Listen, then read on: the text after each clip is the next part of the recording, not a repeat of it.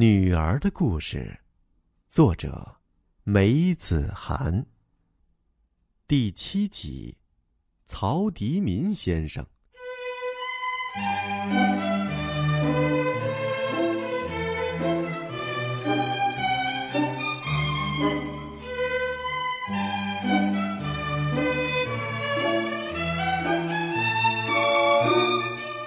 在曹迪民的父母去日本的那段日子里，曹迪民跟我的联系大大加强。大大加强的原因是他老要给我打电话。在他的父亲和母亲没有去日本之前，他当然是不能随随便便想打电话就打电话的。父亲不说，母亲会说；母亲不说，父亲会说；父亲不说，母亲也不说。那不是没有去日本，跟去日本一样了吗？这是不可能的。再说，小孩子随随便便想打电话就打电话，想给谁打电话就给谁打电话，想在电话里说什么就在电话里说什么。那么每个月电话费起码一百元，那就太浪费了。但是现在，曹迪民的父亲不在家里，母亲也不在，只有一个奶奶。奶奶是没有用的，虽然奶奶的吆喝并不输给父亲和母亲，但奶奶的吆喝总是奶奶的吆喝，奶奶的吆喝怎么能够等同于父亲母亲的吆喝呢？我说：“曹迪民啊，你爸爸妈妈不在，你就趁机乱打电话是吧？”他说：“我没有趁机乱打电话，我是有事儿。我爸爸妈妈说过的，有事儿可以找梅子涵叔叔。”我纠正他说：“你爸爸妈妈是说，如果功课不懂，可以问梅子涵叔叔。”他说：“功课不懂就是有事儿。”我说：“可是功课不懂不等于有事儿。”他说：“那么功课不懂不是有事儿了？”他就这样跟你搞来搞去，我没有办法，只好说：“哎呀，你打吧，你打吧。”他没有一个电话是关于功课不懂的。他全部都是讲跟功课不懂没有关系的事儿，譬如他说这几天放学回家，每天都要遇到一只狗，狗咬他的裤腿儿；譬如他说他给他爸爸写了一封信，问我知不知道那封信的第一句话是怎么写的。我说怎么写的，他就说是怎么写的。譬如他说他今天到姑姑家去过了，但是他接着问。你知道是几个人一起去的？然后又接着问：“那么你知道我坐车买票了没有？”等等，诸如此类。我只好接这些电话，而且还要不厌其烦的与他交谈。当然，谈掉的都是他爸爸妈妈的钱。他说：“狗咬他裤腿的时候，他的腿发抖。”我说：“你为什么不逃啊？”他说。逃不掉的，只有这条路可以回家。我说：“他咬不咬别人裤腿啊？”他说：“他不咬，他只咬我的。”我说：“要么他认识你。”他说：“他不认识我的。”他不认识你，怎么会只咬你呀？他是不认识我的。我说：“那么就是你裤腿上有一种特殊的味道。”他说：“我裤腿上没有特殊味道的。”我说。嗯，那这只有狗才能闻得出啊！你自己不知道的。我说，我想起来了，你爸爸没有去日本以前，有一次有一只狗朝他拼命叫，他怒火万丈，飞起一脚，虽然没踢中，但肯定是那只狗啊怀恨在心了。这只狗可能就是那只狗，跑得了和尚跑不了庙，现在啊就一直咬你的裤腿儿。他说，但是这只狗不叫的。这只狗是黑的，我说你爸爸没说那只狗是黑的还是白的呀？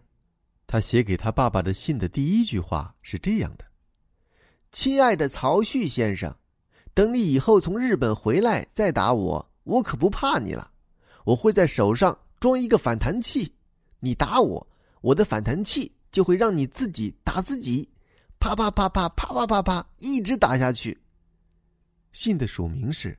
你的老兄弟，我说，到你姑姑家，你是不是跟你奶奶一起去的？不是的，是我一个人去的。他接着就问：“那么你知道我坐车买票了没有？”你大概没有。不对，我买的。你买的？那么你问我买票了没有？干嘛？我知道，如果我问你我买票了没有，那么你肯定会说我没有。你上当了吧？我知道你会上当的。梅子涵叔叔，你要把我写到小说里去是吗？谁说的？梅思凡说的。你碰到梅思凡了？我没有碰到梅思凡。那你怎么说是梅思凡说的？是人家说梅思凡说的。人家说梅思凡说他爸爸说要把曹迪民写到小说里去。嗯，是的，有这个打算。梅子涵叔叔，你的小说叫什么名字啊？呃，这还没有想好，可能会叫《曹迪民先生的故事》吧。可是我还有很多故事，你不知道怎么办啊？我所知道的故事啊，已经够了。如果我的很多故事你不知道，那会不全面的。不可能全面的，除非等到以后你非常非常老了，你自己写自传，《曹迪民先生自传》，但是也不行，因为那时候啊，你老糊涂了，肯定有些事情啊会忘掉，比如小时候老是给一个叫梅子涵的家伙打电话，梅子涵叔叔，这我不会忘记的。就算你不会忘记，但是那时你肯定还活着吧？既然活着。那么明天、后天就肯定还要发生故事，后天的明天、后天的后天还有故事发生，直到永远，直到为革命吸完最后一口气，然后呼完最后一口气，你还是全面不了。我说，你们老师让你们写作文，不都是只写二三事吗？谁让你们写所有了，写全部了？你们老师让你写作文的时候，你最好写的越少越好。连二三事也嫌多，恨不得只写一件事儿，而我写，你却要我全面，老的无穷无尽，新的源源不断，你这岂不是要让哥们儿累死吗？我说，就将就点吧，哥们儿。可是他仍旧想补充，我说那就补充一件，他说还是两件吧，梅子涵叔叔。我说一件，只能一件。我说。你再这样说下去，你爸爸妈妈在日本挣的钱啊，就全都给你付电话费了。他说：“电话费不是我爸爸妈妈付的，是我奶奶付的。”最后，他总算只讲了一件。你听了以后就会发现，其实也是莫名其妙的。讲的是所谓他懂礼貌的事儿。所谓懂礼貌，就是指他每天放学回家都要叫爸爸妈妈。我说：“这算什么故事啊？只要一句话就写完了。”曹迪民每天放学回家都喊爸爸妈妈，爸爸妈妈，梅思涵也喊的呀，别的小孩也喊的。可是我不止喊一遍，我要喊好几遍，喊好几遍，怎么喊啊？爸爸，爸爸，爸爸，爸爸，妈妈，妈妈，妈妈，妈妈，你爸爸妈妈不要烦死了呀！不是这样喊，是喊过一遍，过一会儿再喊一遍，然后过一会儿又喊一遍，这不是同样也显得挺啰嗦的吗？你爸爸妈妈有没有说你挺啰嗦的？没有。不过我爸爸有时会说：“你现在可以做功课了。”我妈妈有时会说：“哎，你不是已经喊过两遍了吗？”他们的意思啊，就是认为你有点啰嗦，没完没了。你为什么要喊了一遍又喊一遍呢？我不是故意的，是喊过了忘记掉了。不过你喊爸爸妈妈的声音呐，非常好听，我听到过。我们老师说，小孩子小时候都喊爸爸妈妈，但是长大了就不大喊了，有的还喊爸爸老头子、妈妈老太婆。我们老师说，这很不好。这的确不好。你会不会这样啊？我不会的，我要争取不会。再说，我摔跤摔不过我爸爸。我如果喊他老头子，他一脚把我摔在地上怎么办？他说他能把人的屁股摔成两半人的屁股本来就是两半的，谁的屁股不是两半的？他的屁股难道是连在一起的？他的意思就是把你的屁股摔的这里一半那里一半完全分开来了，一点关系也没有。我知道了，就像西瓜一样，这里一半那里一半甚至四分五裂，找都找不到。曹迪民的爸爸的确是很会摔跤的，他是博士和教授，但是博士和教授与摔跤是不矛盾的。他成了博士，当了教授以后，还跟人家摔跤，不是友谊赛、表演赛的摔跤，而是打架的摔跤。有一次乘公共汽车，有一个男的跟一个抱小孩的女的抢座位，结果男的女的同时坐到一个位子上，男的不肯站起来，嘴巴里还说下流话。曹迪民的爸爸就警告他说：“你立即停止说下流话，并且立即给我站起来。”男的说。你是谁呀？怎么我认都不认识你？你吃饱了饭，蛮喜欢管闲事的哦。结果，曹迪民的爸爸就一脚把他摔到了地上，摔在公共汽车上的地上。曹迪民的爸爸说：“你看看，等一下汽车停下来，我是不是还要到下面去摔摔你？下面比上面痛，是水门厅的，你可以喊喊‘哎呦喂’。”我曾经吓过曹迪敏一次，一次在他乱打的时候。我突然说：“哎呦，不得了！电话局的人来了，派出所的人也一道来了。”说到这里时，我压低了嗓音，好像怕被电话局和派出所的人听见似的。他们昨天啊已经来过了，问是不是有个小孩专门往你这儿乱打电话。我说没有啊。他们说：“你别隐瞒了，我们明明在线路上监察到了，我们的屏幕上还看到他的形象呢。他是不是长得胖胖的？”我话还没说完，他已经迅雷不及掩耳的把电话挂了，只听见嘟嘟嘟嘟，他肯定慌了。然而过了几天，他又打了，就好像电话局和派出所的事情根本没有发生过似的。我想他大概忘了，也可能看看没什么动静就不慌了。反正他没问电话局和派出所的人的事。我想算了，别再吓他了，否则太不哥们儿。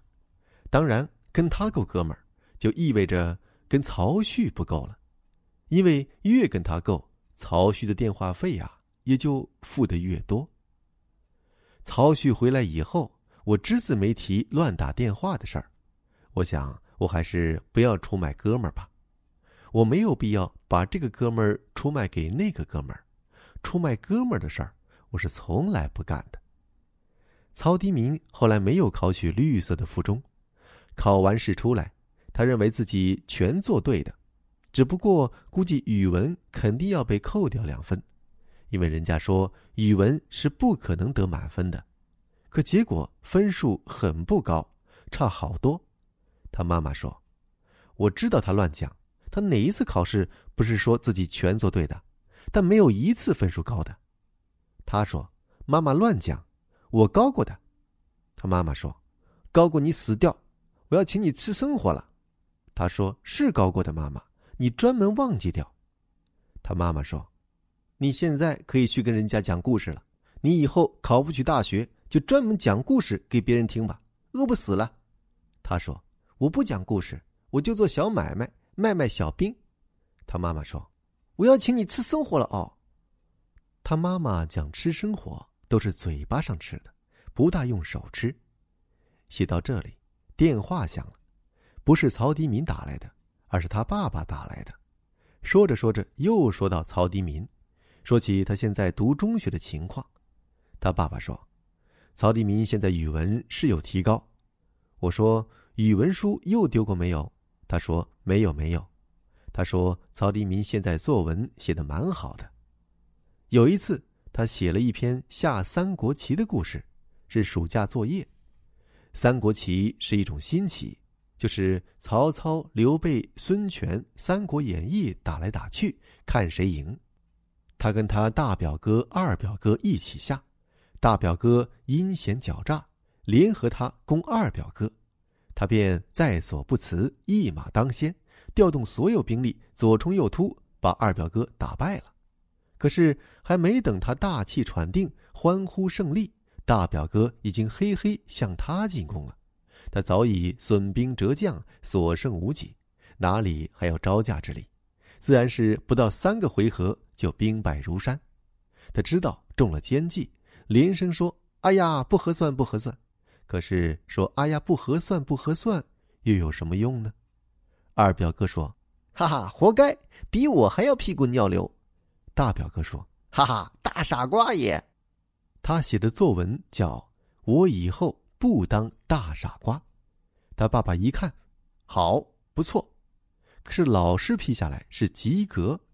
老师还在旁边写道：“以后写作文要开动脑筋，自己写，不要抄作文选。”又有一次，老师终于说写的很好了，让他在班上读出来。